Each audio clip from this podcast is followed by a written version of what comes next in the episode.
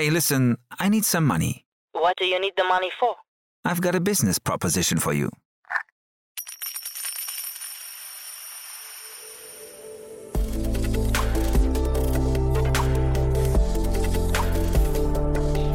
Startup Insider Daily, VC Talk.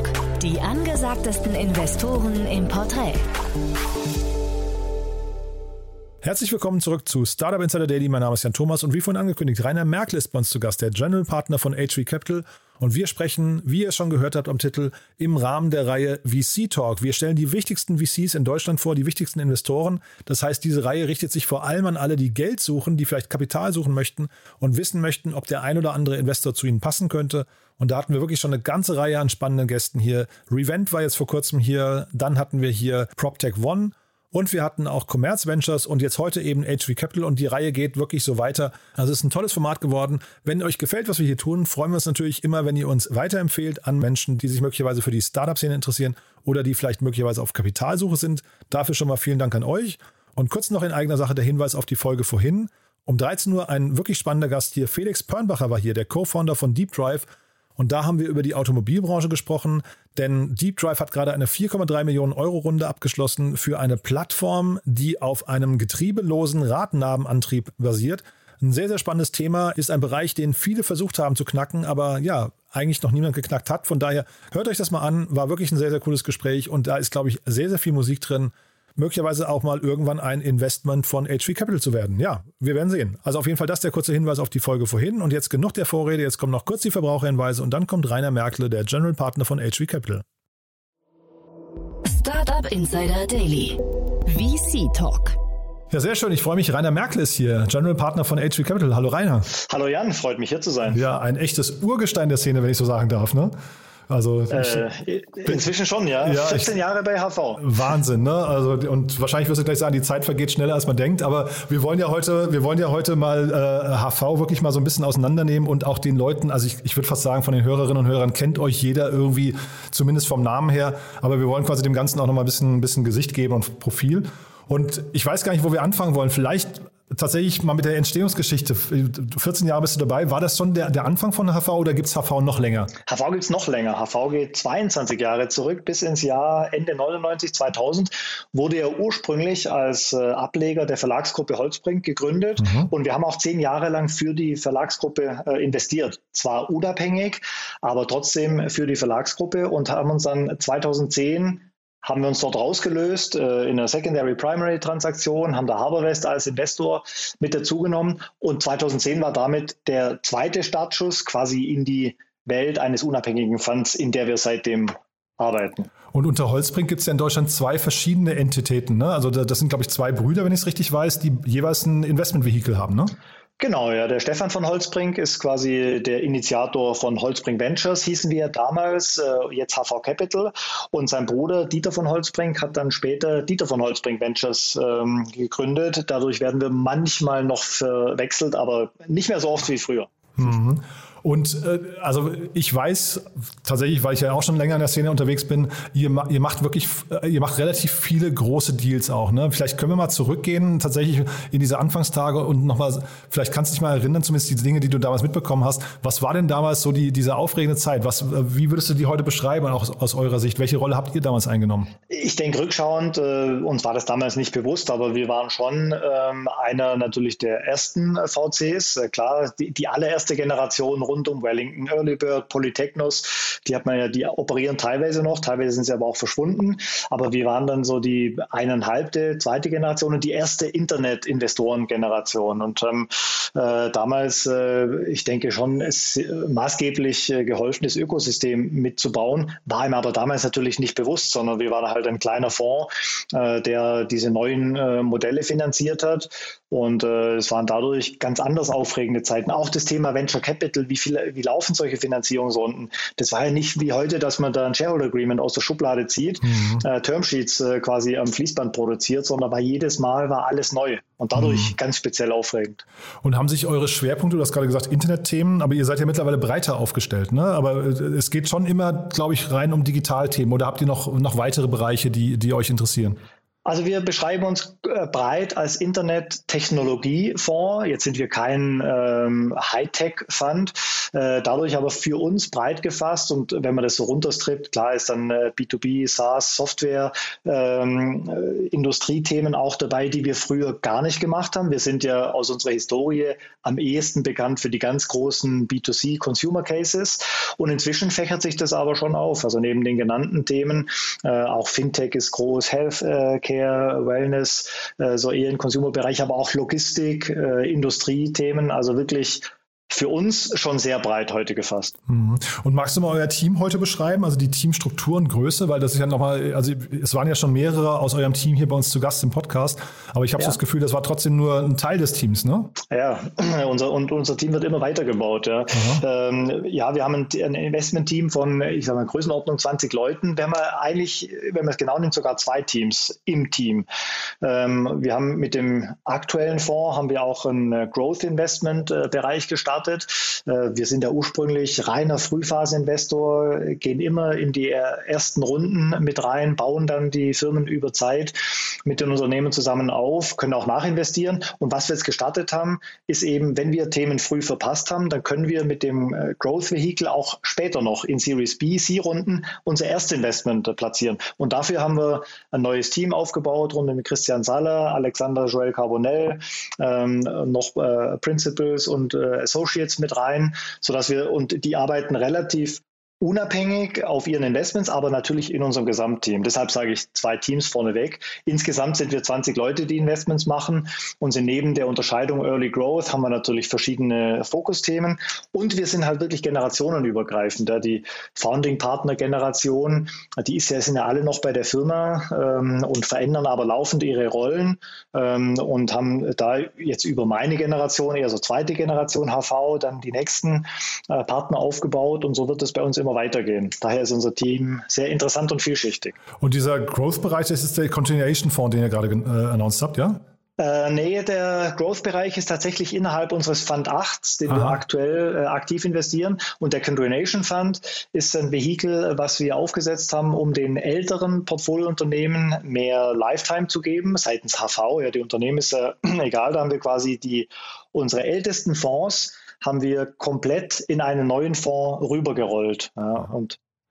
Ist das so eine Art Opportunity-Fonds dann oder ist das nochmal eine, weil ich kenne den Begriff gar nicht tatsächlich, vielleicht auch, geht wahrscheinlich anderen auch so, ne? Geht anderen auch so, das ist auch was, das ist in unserer Industrie langsam angekommen, aber wir sind ja der Erste, der das in Deutschland GP-led gemacht hat, ist was relativ Neues, ich glaube, man wird es deutlich öfter sehen. Also um es mal zu unterscheiden, die normalen Main-VC-Funds, wir raisen alle 3 Jahre einen neuen Fonds und der wird dann ja über eine aktive Investmentperiode von 3 bis 4 Jahren werden Neuinvestments getätigt, die dann über 10 Jahre entwickelt werden. Das sind die ganz normalen Fonds. Dann gibt es die Opportunity-Fonds, die du angesprochen hast. Die erlauben es, dass man in Unternehmen, wo man schon investiert ist, wenn man sieht, boah, die gehen total durch die Decke, ich will eigentlich mehr investieren, aber der Fonds hat gar nicht mehr die Mittel, dann kann man zu seinen Investoren gehen und sagen, hier sind Opportunities, wo ihr später investieren könnt, wir setzen ein Vehikel auf, das es uns erlaubt, mit euch in diese Unternehmen nachzuinvestieren. Deswegen Opportunity, weil es eben durch diese Opportunities getrieben sind. Und die Continuation, das ist jetzt eher so, ist eine wirkliche Fortführung, Nachfolge, wenn man sieht, die 10 Jahre Fund Lifetime, die sind eigentlich viel zu kurz. Wir sehen so viel Potenzial in den Unternehmen.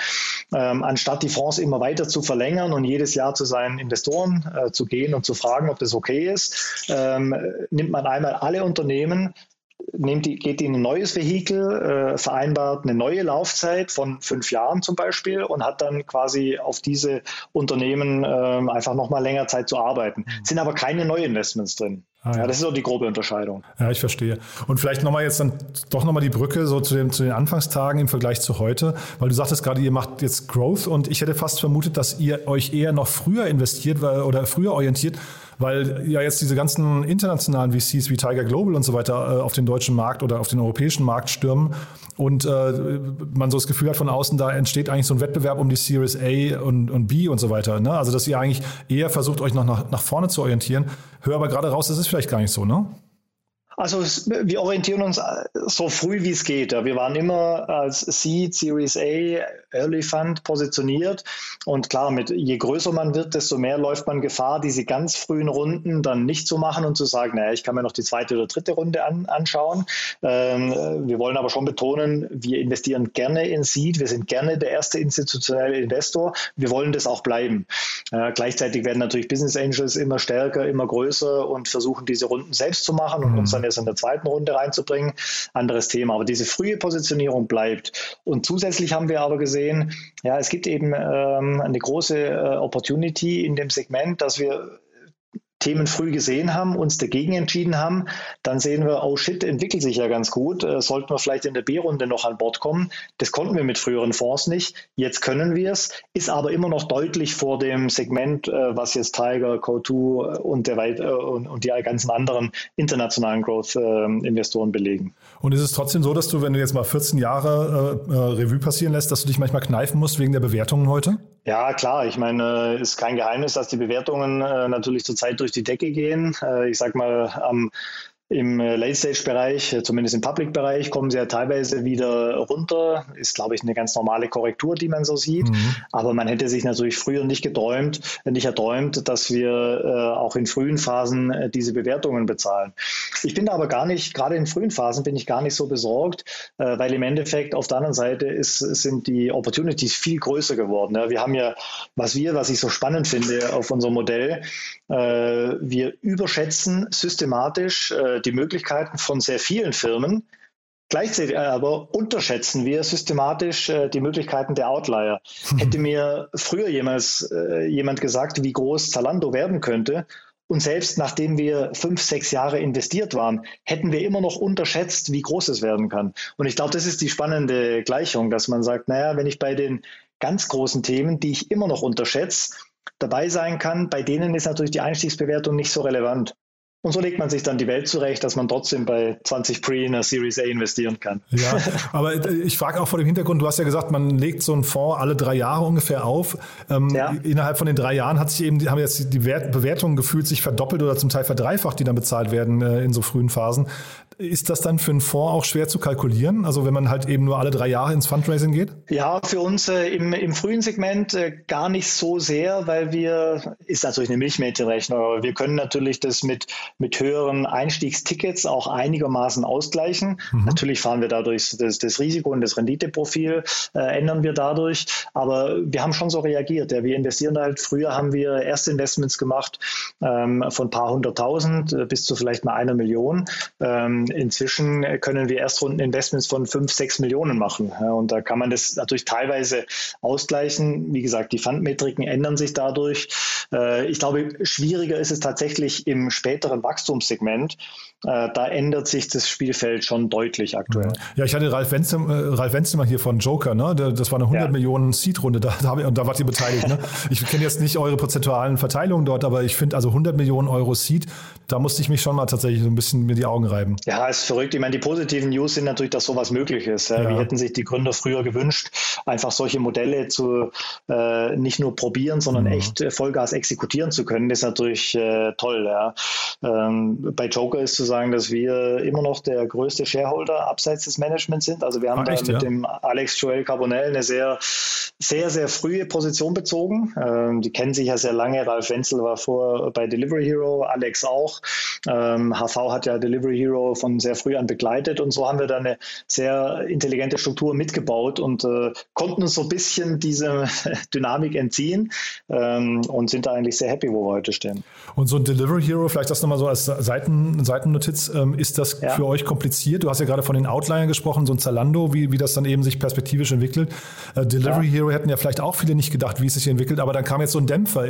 Hat das hinterher Auswirkungen für euch? Ist das schon so ein Zeichen für den überhitzten vielleicht auch Venture Capital Markt oder ist das getrennt voneinander zu sehen? Ich glaube, es ist getrennt zu sehen. Also wir haben, Delivery Hero ist ein super Beispiel, haben wir systematisch noch viel mehr unterschätzt als Zalando. Wir haben ja unsere Anteile auch viel zu früh verkauft. Klar, bei den guten Unternehmen sagt man das immer irgendwann. Ich glaube, bei Delivery Hero ist aber das tatsächlich der Fall, weil wir auch früher dachten, uns hat da wirklich die Fantasie gefehlt, klar zu sehen, in welche Dimensionen das vorpreschen kann. So, und jetzt auf der jetzigen Zeitschiene muss man natürlich sagen, gut, wenn man die Korrekturen jetzt anschaut, muss man auch anschauen, was davor an Inflation passiert ist. Und da kann man sagen, na gut, der Wertzuwachs, der die letzten 2-3 Jahre bei den Unternehmen passiert ist, der ist vielleicht auch nicht gesund. Und daher sehe ich eher, die jetzige Korrektur ist erstmal, dass man die Temperatur, die die letzten 2 Jahre im Kessel so brutal gestiegen jetzt ist, jetzt mal ein bisschen ablässt und wieder auf ein Normalniveau kommt, was immer noch phänomenal ist. Mhm. Also wenn man die Wachstumskurven so über die letzten 5 Jahre in der Bewertung mal anlegt, dann sieht es jetzt deutlich gesünder aus, wie es vielleicht die letzten 2 Jahre ausgesehen hat. Und von den Geschäftsmodellen, vielleicht können wir da mal ein bisschen durchgehen, was sind das für Geschäftsmodelle, die euch jetzt im Internet-Tech-Segment interessieren und vielleicht begeistern? Du hast jetzt von Outliern gesprochen. Ein VC muss ja immer Outlier finden oder zumindest Outlier-Potenzial identifizieren können.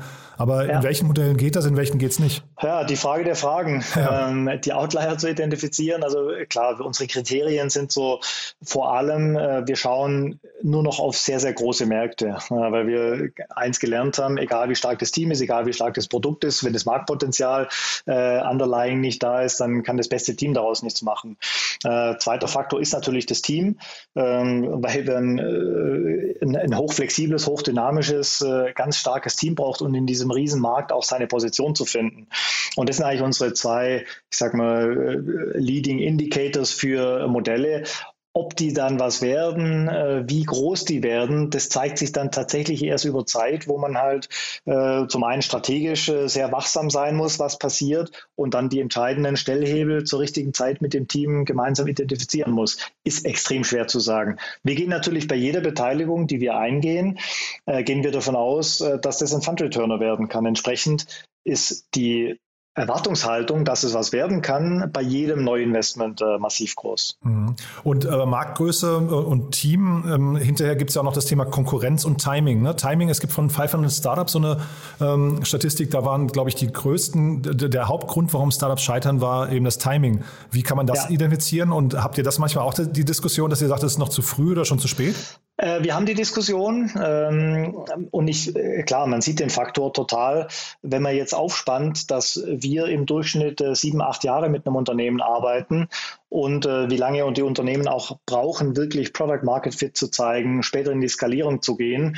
Das macht das Timing natürlich noch viel schwieriger, weil es ist ja gar nicht das Timing, zu welchem Zeitpunkt man das Investment eingeht, sondern wann das Unternehmen wirklich seinen Markt hochskalieren kann. Das heißt, ich muss eigentlich das perfekte Timing durch Frühphase-Investments nochmal um 1, 2, 3 Jahre antizipieren.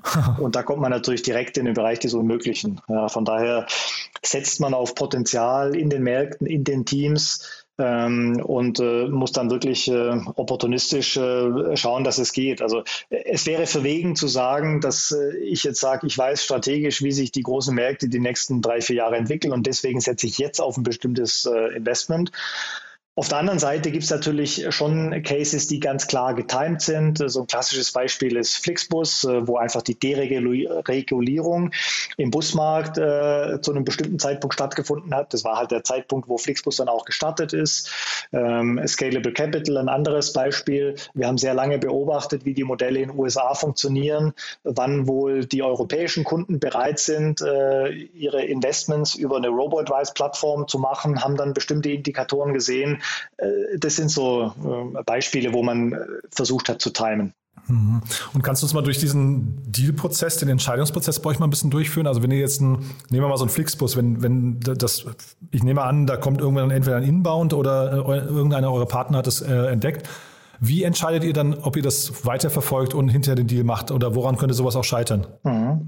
Also ich sag mal, ideal wäre es natürlich, dass wir bestimmte Hypothesen formulieren in großen Märkten, Segmenten. Wir brechen die runter, wir schauen uns alle Player an, europaweit, sowohl in der Breite als auch in der Tiefe, kommen dann auf eine bestimmte Positionierung, sehen da 3 Unternehmen und wählen uns das Beste aus und finanzieren es. Ja, das wäre so idealtypisch. Ich glaube, in späteren Phasen funktioniert es manchmal auch so.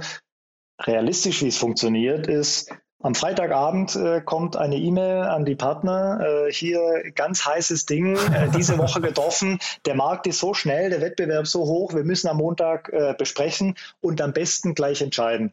Ja, und die 2 Welten Wir sehen tatsächlich beides. Meistens bewegt man sich irgendwo in der Mitte. Aber dadurch hat sich, muss ich sagen, die letzten Jahre auch unsere eigenen Prozesse, unsere eigenen Entscheidungen schon sehr, sehr stark gewandelt. Heißt was in Praxis, wir haben ein größeres Team rein, um diesem Thema gerecht zu werden. Wir wollen immer Kapazität haben, immer Zeit haben, immer entscheidungsfähig sein, wenn wir die richtige Opportunity sehen, egal zu welchem Zeitpunkt. Das andere ist, dass wir tatsächlich sehr schnell entscheiden können. Wir können jederzeit zusammenkommen, wenn es sein muss. Wir sind ready und wir versuchen möglichst viel Arbeit dauernd auf Themen, Sektoren zu machen, dass wenn wir was sehen, dass wir wirklich on top of things sind, schon wissen, wie die Märkte funktionieren und wir nicht so aus dem Nichts mit einem Thema konfrontiert sind, von dem wir noch nie gehört haben. Ja, meistens haben wir aber schon einen geordneten Prozess, der über ein paar Wochen läuft. Zwei Leute aus dem Deal-Team schauen sich ein Thema an, geben da Vollgas drauf, kommen dann mehrmals ins Investment-Team. Da werden Fragen aufgeworfen, neue Perspektiven eingebracht. Mit den Punkten geht man zurück, arbeitet nochmal eine Woche, bevor man das dann formal, das passiert bei uns im Normalfall montags, auch zur Abstimmung stellt im IC. Ja, und dann geht es Richtung Deal. Und so ist der Standardprozess. Das heißt aber, diese Hypothesen im Prinzip, die sind bei euch, die liegen schon dann vor oder die versucht ihr zumindest für bestimmte Märkte, Marktsegmente immer vorzubereiten, damit ihr einen klaren Blick auf die Märkte auch habt und auf die Entwicklungen, die da möglicherweise kommen, ja? Genau, sodass wir wenigstens einen Großteil des Marktes, so ein educated view haben. Ja. Es gibt aber natürlich auch Themen, an die man nicht gedacht hat und die dann tatsächlich aus dem Nichts quasi reinkommen. Das sind vielleicht die spannendsten, oder? Es sind zum Teil wirklich, und man muss auch echt offen sein dafür, weil man darf nie vergessen, VC ist einfach ein Outlier-Business. Wir setzen nicht auf die Cases, die total berechenbar durchlaufen, sondern im Endeffekt auf die non-obvious Themen. Und deshalb ist so mein Credo, man muss immer wachsam sein, egal in welcher Situation da was kommt. Natürlich werden Unternehmen jetzt nicht über Nacht gegründet, aber das sind halt Dynamiken inzwischen, dass auch Themen sehr, sehr im Stealth-Mode zurückgehalten werden. Und dann werden, wenn sie einmal an Investoren geöffnet werden, dann gehen halt in Anführungszeichen leider die Prozesse heute teilweise auch rasant schnell. Und nur deshalb sind wir dieser brutalen Dynamik ausgesetzt. Und wir wollen halt nicht nur der Dynamik verfallen und dadurch so uneducated Bets machen, sondern wir wollen halt möglichst viel über alle Sektoren wissen, sodass, wenn wir die Themen sehen, dann auch wirklich schnell agieren können. Ja, ich finde halt gerade so diese ganz unerwarteten Dinge. Ne? Ich weiß jetzt nicht genau, als ich zum ersten Mal NFTs gehört habe, das war irgendwie, als die CryptoKitties da hochkamen, habe ich echt mit dem Kopf geschüttelt und ich möchte auch nicht wissen, wer das zum ersten Mal gepitcht hat, wie da die Reaktion von Investoren war. Ne? Aber auf sowas muss man ja vorbereitet sein irgendwie, ne? Ja, brutal, ja. Also klar ging mir auch so, wo ich zum ersten Mal von SoRare gehört habe und der siehst ja schon, ich bin ja kein Experte, wenn ich zum ersten Mal über NFTs von SoRare gehört habe, dann zeigt es ja schon, dass ich viel zu spät bin. Aber selbst da, das kann man sich nicht vorstellen. Ja. Und deswegen setzen wir auch ganz bewusst in unserem Team auf immer neue Leute, immer junge Leute, weil jemand wie ich, der denkt, ich habe hier seit 14 Jahren, bin ich halt bei HV, seit 19 Jahren mache ich VC. Man hat natürlich so seine Patterns, in denen man denkt. Und man hat auch viele Sachen gesehen, die nicht funktionieren.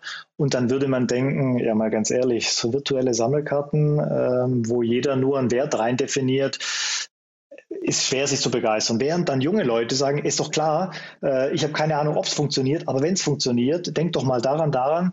Und ich glaube, das ist für VCs so eine Kerndisziplin. Junges Talent, offen bleiben, gleichzeitig die Erfahrung leveragen. Ja. Spannend, oder? Ja, nee, total. Also deswegen finde ich gerade solche neuen, unerwarteten Dinge, die man vielleicht nicht antizipieren kann, finde ich fast am spannendsten, muss ich sagen. Weil der Rest ist ja eher so vielleicht, wie du und ich dann drauf gucken und einfach erwarten würden, wie sich Märkte entwickeln. Aber gerade das Unerwartete. Und diese FOMO war das ja vorhin eigentlich, wenn du sagst, da kommt Freitagabends eine E-Mail mit, man muss ganz schnell werden. Ich glaube, FOMO ist wahrscheinlich in eurem Bereich ein sehr schlechter Berater, oder? Ist ein sehr schlechter Berater, ist aber Teil des Spiels. Und ich glaube, was wir versuchen, und wir sind jetzt dann die älteren Partner in unserem Team, ist zumindest diese FOMO mal transparent, visibel, präsent zu machen. Es ist okay, wir haben alle FOMO. In dem Moment, wo man sich bewusst ist, dass das Teil der Entscheidung ist, ist schon mal einen Schritt weiter gemacht. Ja. Man lässt sich nicht ganz blind treiben. Ja. Und man muss sich aber trotzdem natürlich dieser Dynamik, diesem Druck stellen, aber auf eine bewusstere Art und Weise, und kann dann nicht alle Arbeit machen, die man gerne machen wollte. Aber wir müssen halt uns und auch unser junges Team immer wieder dran gewöhnen. Wir entscheiden immer unter Unsicherheit. Und manchmal, wenn ich jetzt eine Woche mehr investieren kann auf so ein Early Deal, vielleicht komme ich auf manchen Themen weiter, auf manchen komme ich nicht weiter. Deshalb suchen wir auch sehr stark diesen Collective Intelligence, Collective Effort, dass wir so wirklich die Erfahrung einbringen, weil im Endeffekt muss man irgendwie auf eine Conviction kommen oder nicht. Und gibt es da bei diesen E-Mails, die dann freitags reinkommen, an euren Partnerkreis, gibt es da ein bestimmtes Pattern, wo es richtig kribbelt? Würdest du sagen, das ist, weil irgendwie ein, ich weiß nicht, ehemals erfolgreicher Seriengründer jetzt was Neues startet? Ist das so der wichtigste Punkt, warum man plötzlich irgendwie hektisch wird? Oder ist es eher, weil eben eine Idee um die Ecke kommt, die man noch nicht gesehen hat, aber die total, weiß nicht, plausibel erscheint? Oder was würdest du sagen, was kann da für Hektik sorgen? Die Hektik wird meistens reingebracht durch Wettbewerb, ja, weil das triggert ja die FOMO, dass man sagt, das ist ein super Case und by the way, wenn wir nicht Montag entscheiden, entscheidet wahrscheinlich jemand anders. Okay. Das, was die Hektik reinbringt, wir versuchen das dann erstmal rauszunehmen aus der Entscheidung, ist aber natürlich nicht ganz einfach. Die Zutaten, was dann im Markt sowas auslöst, sind natürlich, wenn man hier großen Markt und dann aber vor allem, was du ansprichst, das Gründungsteam, ja, wenn die einfach stark sind, entweder ganz klaren unternehmerischen Hintergrund haben oder so eine brutale Conviction ausstrahlen oder einfach auch im Pitching wahnsinnig gut ankommen und Fundteams abholen, das triggert dann meistens das Thema. Und man muss halt auch in einem heißen Segment unterwegs sein. Ja, wenn ich heute mit einem E-Commerce-Thema ankomme, dann tue ich mich extrem schwer, da Dynamik und FOMO zu triggern. Die Leute werden sich es anschauen, aber werden sich die Zeit nehmen, weil sie wissen, das passiert jetzt nicht über Nacht. Ja, wobei dieses heiße Segment, ich finde, also man hat ja bei VCs oftmals, dem wird ja so ein bisschen dieses Lemming-Tum nachgesagt, dieser Herdentrieb. Ne? Da finde ich es ja auch manchmal spannend, dass dann jeder jetzt zum Beispiel, ne, ich will jetzt nicht über Joker reden, aber dann irgendwie Quick-Commerce, das gehört dann quasi zum guten Ton dazu, dass jeder Investor plötzlich Quick-Commerce macht, ne? Kann man auch ein kleines Fragezeichen dran machen, ne? Muss man immer ein Fragezeichen dran machen, weil wenn eine Sache sicher ist, ist, dass in den Lemming-Modellen sehr viel Geld verloren wird. Genau. Das ist ganz sicher, ist Teil des Systems. Und daher ist die Wahrscheinlichkeit, dass man auf der Verliererseite ist, natürlich auch hoch. Auf der anderen Seite sind es halt diese paar Modelle, die dann durch unsere Industrie jagen. Wir beide können uns an Groupon erinnern. Wir haben damals bei Groupon, glaube ich, 20 Teams innerhalb von 7 Tagen kennengelernt. Dann kamen die Rollermodelle, ja, war ja ähnlich, die E-Scooter. Dann kamen die Amazon Aggregation Businesses, wovon es, glaube ich, auch 20, 30 gab innerhalb von einer kurzen Zeit. Dann war es diese Quick-Commerce-Modelle. Und oft sind es Modelle, wo jeder schon mal dran gedacht hat und wo man immer wieder so mit sich rumgetragen hat und eigentlich gedacht hat, nee, es funktioniert nicht, weil klar, im Quick-Commerce kann man ja die Unit Economics, Order Economics, die kann man auf einem Bierdeckel zerlegen, wenn man es will, ist überhaupt total kein Problem. Und dann kommt plötzlich jemand und sagt, schau mal, bei mir funktioniert's. Und der Beweis für das Funktionieren ist, dass ein großer Investor dran glaubt. Und das sind dann oft diese Triggerpunkte, wo dann jeder sagt, oh shit, vielleicht sollte ich meinen Bierdeckel mal ein bisschen adaptieren und plötzlich funktioniert das Modell und dann kann das richtig groß werden. Und dann plötzlich denkt die ganze Industrie über ein Modell, was eigentlich obvious ist, nochmal ganz neu. Und ich glaube, so passiert es ja nicht so oft, aber so passieren diese ganz wenige Modelle, die da so durchrauschen. Genau, wobei ich finde diese Zeitspanne, die du gerade aufgemacht hast, total interessant. Ihr wart oder seid vielleicht immer noch ja sehr Rocket-nah gewesen früher, ne? Und Rocket hat ja im Prinzip sehr nach Amerika geschielt und hat geguckt, welche Modelle funktionieren dort und hat die dann nach Europa gebracht, bis hin zu Pinterest, dass dann der ganze Quellcode irgendwie identisch war. Das hat aber gefühlt eine Zeit lang nachgelassen und jetzt plötzlich geht das wieder los mit Trasio und so weiter, ne? Also würdest du das auch sehen oder ist das meine Fehlinterpretation, die zu oberflächlich ist? Ich glaube, die Korrelation von den Themen ist auf jeden Fall da heutzutage. Ich glaube, es geht nur so kausal in beide Richtungen heute. Heute ist einfach der Markt an sich ist total global. Und wenn heute ein Modell in Südamerika neu erfunden wird und es funktioniert, wird es überall adaptiert. Genauso wie wenn es in Europa entsteht, wird es in den USA adaptiert.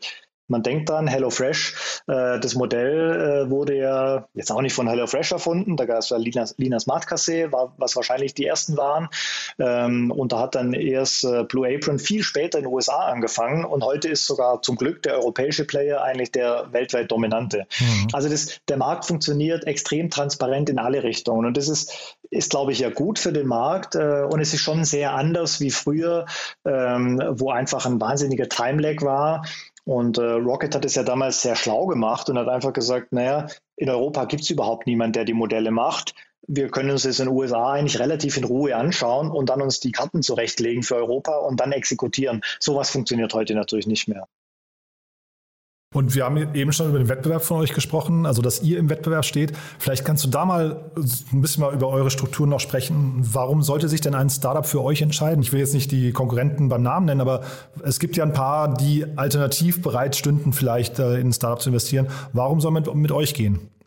Ja, und man muss ja sagen, zum Glück, unsere Wettbewerber sind ja tolle Fans. Also wir reden eigentlich auch nie schlecht über andere und da gibt es auch überhaupt keinen Grund dazu, weil ich darf die ja beim Namen nennen. So, unsere Freunde von Cherry, Project A, International, Creandum, Northzone oder auch quasi fast Neugeburten wie Early Bird, Lakestar, Headline.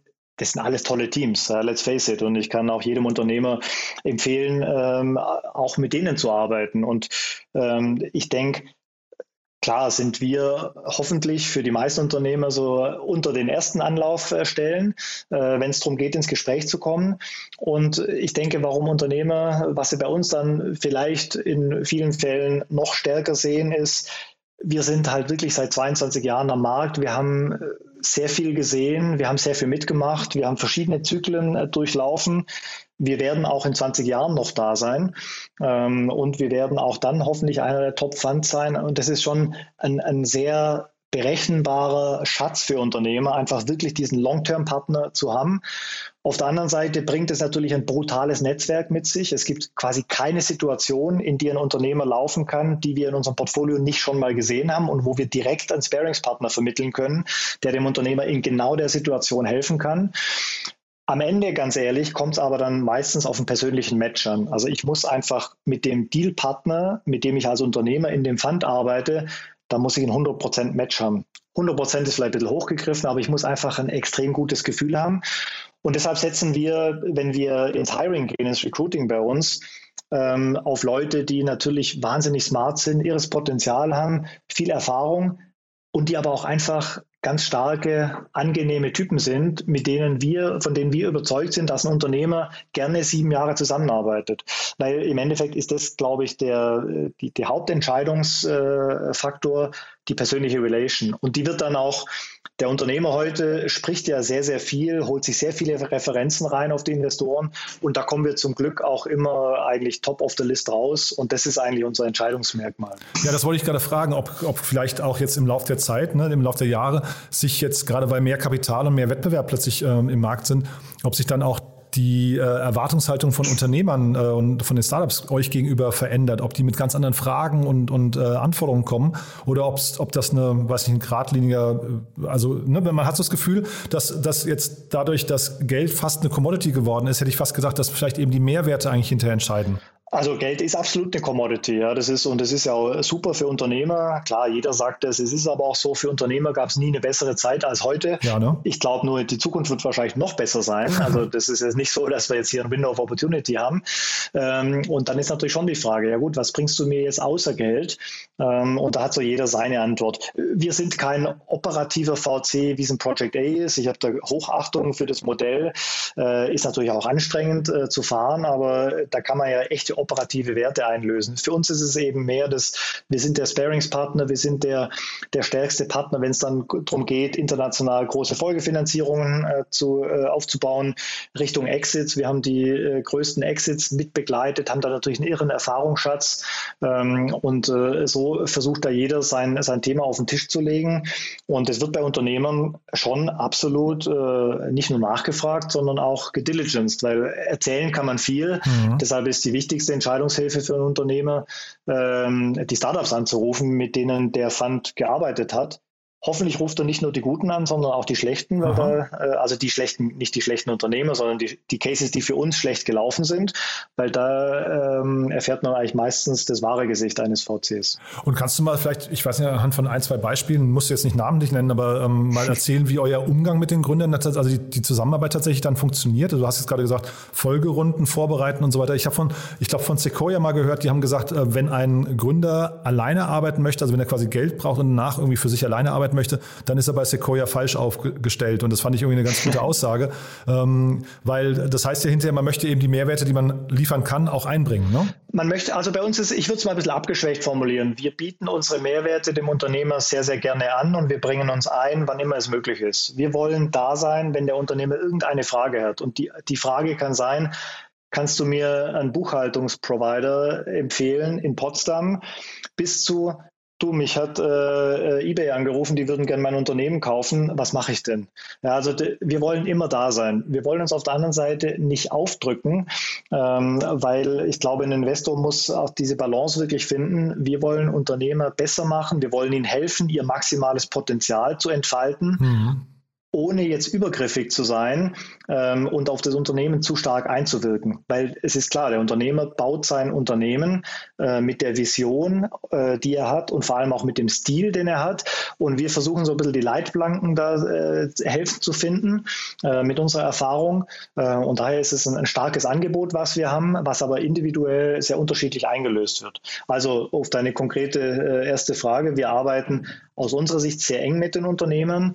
In vielen Fällen sind wir täglich in Kontakt auf allen möglichen Themen und es geht wirklich von KPIs challengen, Personal helfen zu vermitteln, ESOP-Programme zu bauen, Problemfälle zu lösen, Organisationsstrukturen am Produkt zu arbeiten, Marketingkanäle aufzutun, etc. etc. Es gibt aber auch Unternehmen, die sagen, du, vielen Dank, du hast mir in der ersten Phase echt viel geholfen. Ab jetzt reicht's, wenn wir einmal die Woche, einmal im Monat sprechen oder ich komme auf dich zu, wenn es was gibt. Und das ist phasenweise sehr, sehr unterschiedlich. Und wie datengetrieben seid ihr denn in dieser Analyse? Weil ich finde das ja total interessant. Ihr habt ja jetzt irgendwie ein paar hundert Unternehmen begleitet. Seht ihr schon anhand von bestimmten Patterns, ob ein Unternehmen, also seht ihr relativ früh, ob ein Unternehmen erfolgreich werden kann, weil es Dinge richtig macht, so wie andere Erfolgscases? Oder seht ihr vielleicht auch, dass es möglicherweise an irgendwelchen Stellen klemmt? Und dann werdet ihr vielleicht doch ein bisschen proaktiver, als du es gerade beschrieben hast?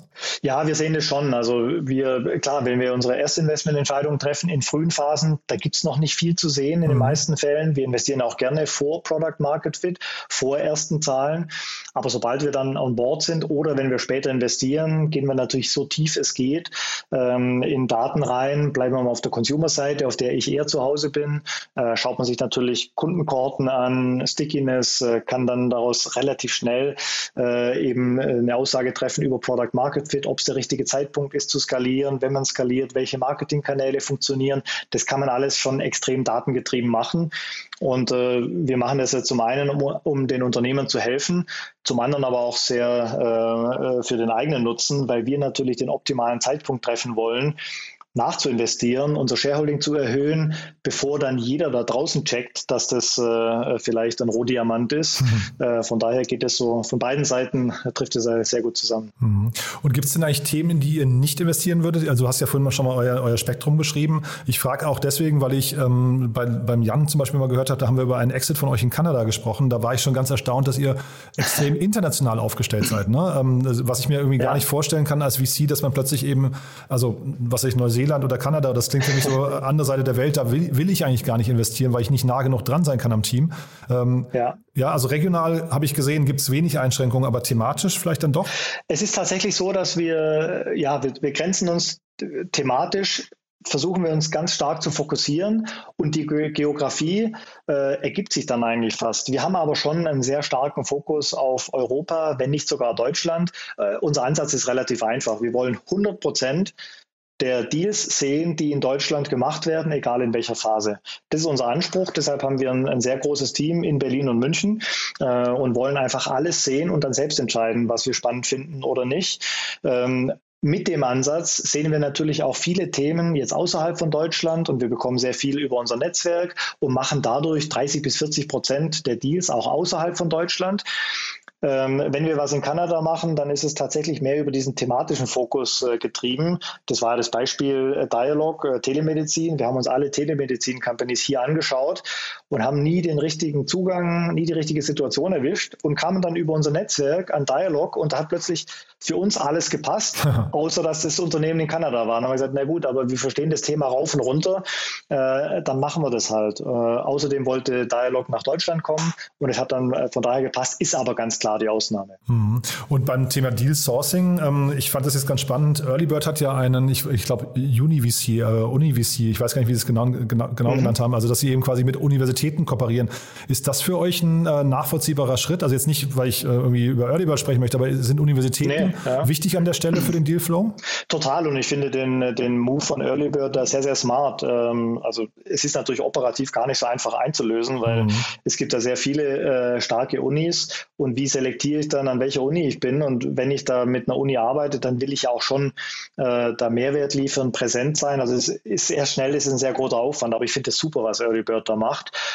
Und Universitäten sind extrem relevant für das, was wir machen. Hat verschiedene Faktoren. Zum einen werden die Gründer jetzt nicht immer jünger, aber sie fangen sehr viel schneller an, Unternehmen zu gründen, weil sie auch sehr viel mehr Hintergrund aufnehmen. Unser Ökosystem ist sehr viel weiter und dadurch kann sein, dass wir Uni-Abgänger haben, die super equipped sind, Startups zu machen, wohingegen vor 10 Jahren hätten die vielleicht erstmal 5 Jahre in der Industrie sich so ein bisschen alles zusammensuchen müssen.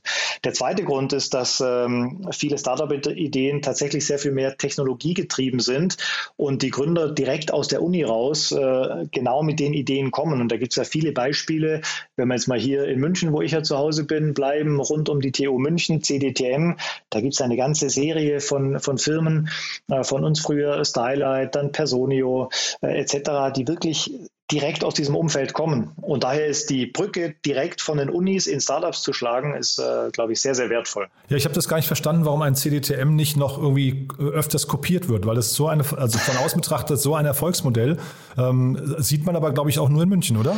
Also totales Erfolgsmodell. Ich glaube, es gibt verschiedene Ansätze.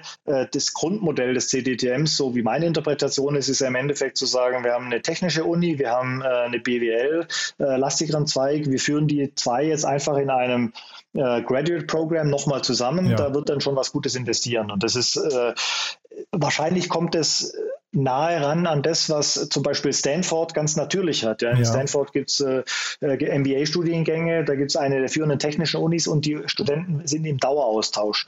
Und daher ist das CDTM so ein Beispiel für so einen formalisierten Katalysator, um das zusammenzubringen und da echt was entstehen zu lassen. Warum das nicht öfter kopiert wurde? Gute Frage. Ja. Vielleicht ist unsere Unilandschaft da noch nicht flexibel genug, noch nicht so dynamisch genug.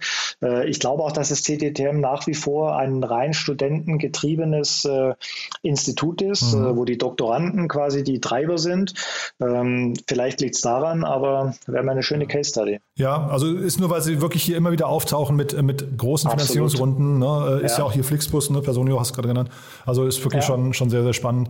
Vielleicht nochmal kurz bei euch das Thema, es gibt ja immer dieses Anti-Portfolio, ne? Ich will jetzt gar nicht mit dir zu sehr da in Wunden wühlen, aber vielleicht mal grundsätzlich, wie kann es denn dazu kommen, also dass man sich verschätzt als VC, weil das hat ja jeder VC, ne? Und jetzt haben wir gerade schon drüber gesprochen, es kann auch mal sein, dass ein Gründer euch absagt, vielleicht weil irgendein anderer VC besser gepasst hat oder auch besser gepitcht hat, aber vielleicht kannst du mal so ein bisschen über Fehler, die gemacht wurden und ein bisschen uns da Einblicke geben, was vielleicht anders laufen hätte sollen oder in Zukunft anders läuft bei euch. Ja, klar, jeder hat sein Antiportfolio und manchmal verliert man Deals, die man unbedingt machen will. Die meisten Antiportfolios sind aber wirklich Themen, wo man sich auch aktiv dagegen entscheidet. Wenn ich zurückschaue, dann haben wir die größten Fehler da gemacht, wo wir genau die zwei großen Faktoren, die ich vorher genannt habe, nämlich Markt und Team, immer noch nicht stark genug bewertet haben, sondern wir haben uns dann die Welt irgendwie zurechtgelegt, warum das dann doch nicht funktioniert, warum da was doch nicht stark genug ist, warum der Gründer da vielleicht doch nicht ganz passt. Und ich darf ja Namen nennen. Wir haben natürlich dadurch Themen wie N26, Tier und ich kann die Liste endlos weiterführen. Die haben wir alle gesehen und aktiv gepasst. Und schauen da schon ganz genau auf die Situationen zurück und haben eben dann uns entweder für ein anderes Modell entschieden, meistens aber tatsächlich das Potenzial der Gründer falsch assessed und hätten eigentlich ganz klar sehen müssen, dass ein Lawrence bei Tier mit seinem Hintergrund, mit der Überzeugung, mit der er auf das Modell gegangen ist, dass es, wenn irgendein Modell in dem Markt funktioniert, dass seins funktioniert. Ja, und so. Manchmal sind es die einfachen Wahrheiten, die man einfach noch stärker hervorheben und an die man noch stärker glauben müsste. Und dann scheint so ein Case plötzlich ganz klar zu sein. Ja. Und das probieren wir dadurch im Endeffekt jetzt besser zu machen, dass wir teilweise auch mehr auf die jungen Leute hören, die diese Conviction teilweise stärker in sich tragen und tatsächlich stärker noch auf die Gründer des Teams schauen. Mhm. Wobei ich in beiden Fällen, und wir wollen jetzt natürlich nicht hier über die Konkurrenz auseinandernehmen, aber ich finde, klar, Tier und N26 sind beides Fälle, wo man halt irgendwie auch merkt, die wurden lange getragen von der Welle des Erfolges und dann kommt immer wieder mal so ein Punkt, wo man merkt, okay, das Modell ist auch noch nicht über die Ziellinie. Ne? Also das heißt, es kann ja auch durchaus sein, also ich finde, man merkt daran sehr schön, dass ein Startup eben auch mindestens irgendwie, keine Ahnung, 5 bis 10 Jahre braucht, um an einen Punkt zu kommen, wo man sagen kann, das Modell funktioniert, oder? Ah, klar, ich meine, das ist dann aber wir hätten mal gesagt, also die ersten Kapitel, die ersten 5, 6 Jahre von den beiden Unternehmen als Beispiel, die haben schon so stark funktioniert, dass was da am Ende rauskommt, ist nochmal eine ganz andere Sache. Klar, und das ist natürlich ultra schwer in den frühen Phasen einzuschätzen. Mhm. Also ich habe ja das Glück gehabt, von Tag 1 mit Zalando zum Beispiel zu arbeiten, und mit David, Robert und später Rubin da sehr eng in Kontakt. Man hätte natürlich damals, hätte mir jemand gesagt, du, pass mal auf, die 3, die werden übrigens einen DAX 40 Konzern führen. Ich sage, nee, also sorry. Ich meine, die 3 Jungs, das sind brutal starke Gründer und ich bin sicher, wir kriegen da was hin. Aber die packen in der Torstraße im Keller gerade ihre Schuhe ein. Ne? Genau, ja, die Situation. Und das ist, glaube ich, was dann, die haben sich ja wahnsinnig stark entwickelt, persönlich sind genau die Richtigen, um sowas zu führen, aber das zu antizipieren, ich hoffe mal, das traut sich niemand in der Welt zu, aber die guten Investoren sind offen dafür, daran zumindest eine Wahrscheinlichkeit zu kleben. Und trotzdem vielleicht gerade nochmal bei Tier und N26 ist ja nochmal spannend, weil in beiden Fällen ja das Thema Regulatorik auch eine große Rolle spielt. Ne? Bei dem einen sind es irgendwie die regionalen Städteregulatoriken, die da irgendwie reinfuhrwerken und bei N26 ist es die BaFin. Sind das Themen, die ihr euch anguckt, also dass irgendwie aus der Ecke nochmal irgendwie Gefahr drohen könnte für Modelle? Ja, absolut. Also Regulatorik ist natürlich, lange sind wir da weit drumherum gegangen. Also haben überhaupt nichts angefasst, was irgendwie regulatorisch schwierig war. Wir haben dann angefangen, auch voll regulierte Modelle wirklich aktiv zu finanzieren. Also Beispiel Flixbus wurde dereguliert, dann haben wir es finanziert. Dagegen haben wir mit Otto Nova einen Vollversicherer geholfen mit aufzubauen. Wir haben mit Scalable Capital einen regulierten Vermögensverwalter finanziert, mit Bugs ähnliches, Solaris Bank. Also wir trauen uns da immer mehr ran.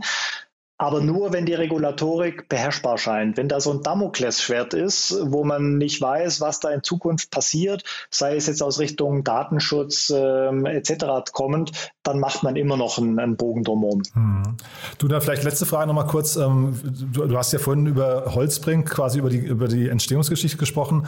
Eure Limited Partner, ist das auch nur Holtzbrinck? Wahrscheinlich nicht, ne? Das ist ja wahrscheinlich mittlerweile ein bisschen breiter, vermute ich mal, oder? Ihr seid ja ein sehr groß. Du hast auch gar nicht erzählt, wie viele Assets ihr an der Management habt. Die Assets under Management sind gewaltig bei uns. Wir haben unseren aktuellen Fund, haben wir mit 535 Millionen aufgelegt, den vorher 306, davor 285. Also wir sind deutlich im Milliardenbereich, über 1,5 Milliarden under Management jetzt. Je nachdem, wie man den Continuation Fund versus die alten Funds reinrechnet, sogar noch größer. Also wir sind schon massiv groß und sicher einer der größten oder der größte in Deutschland.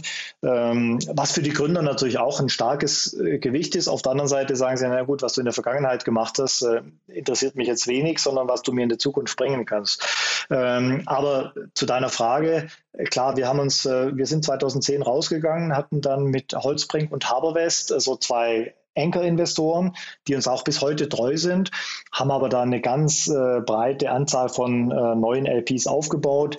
Die großen, die genannt werden können, sind der European Investment Fund und die KfW aus Deutschland.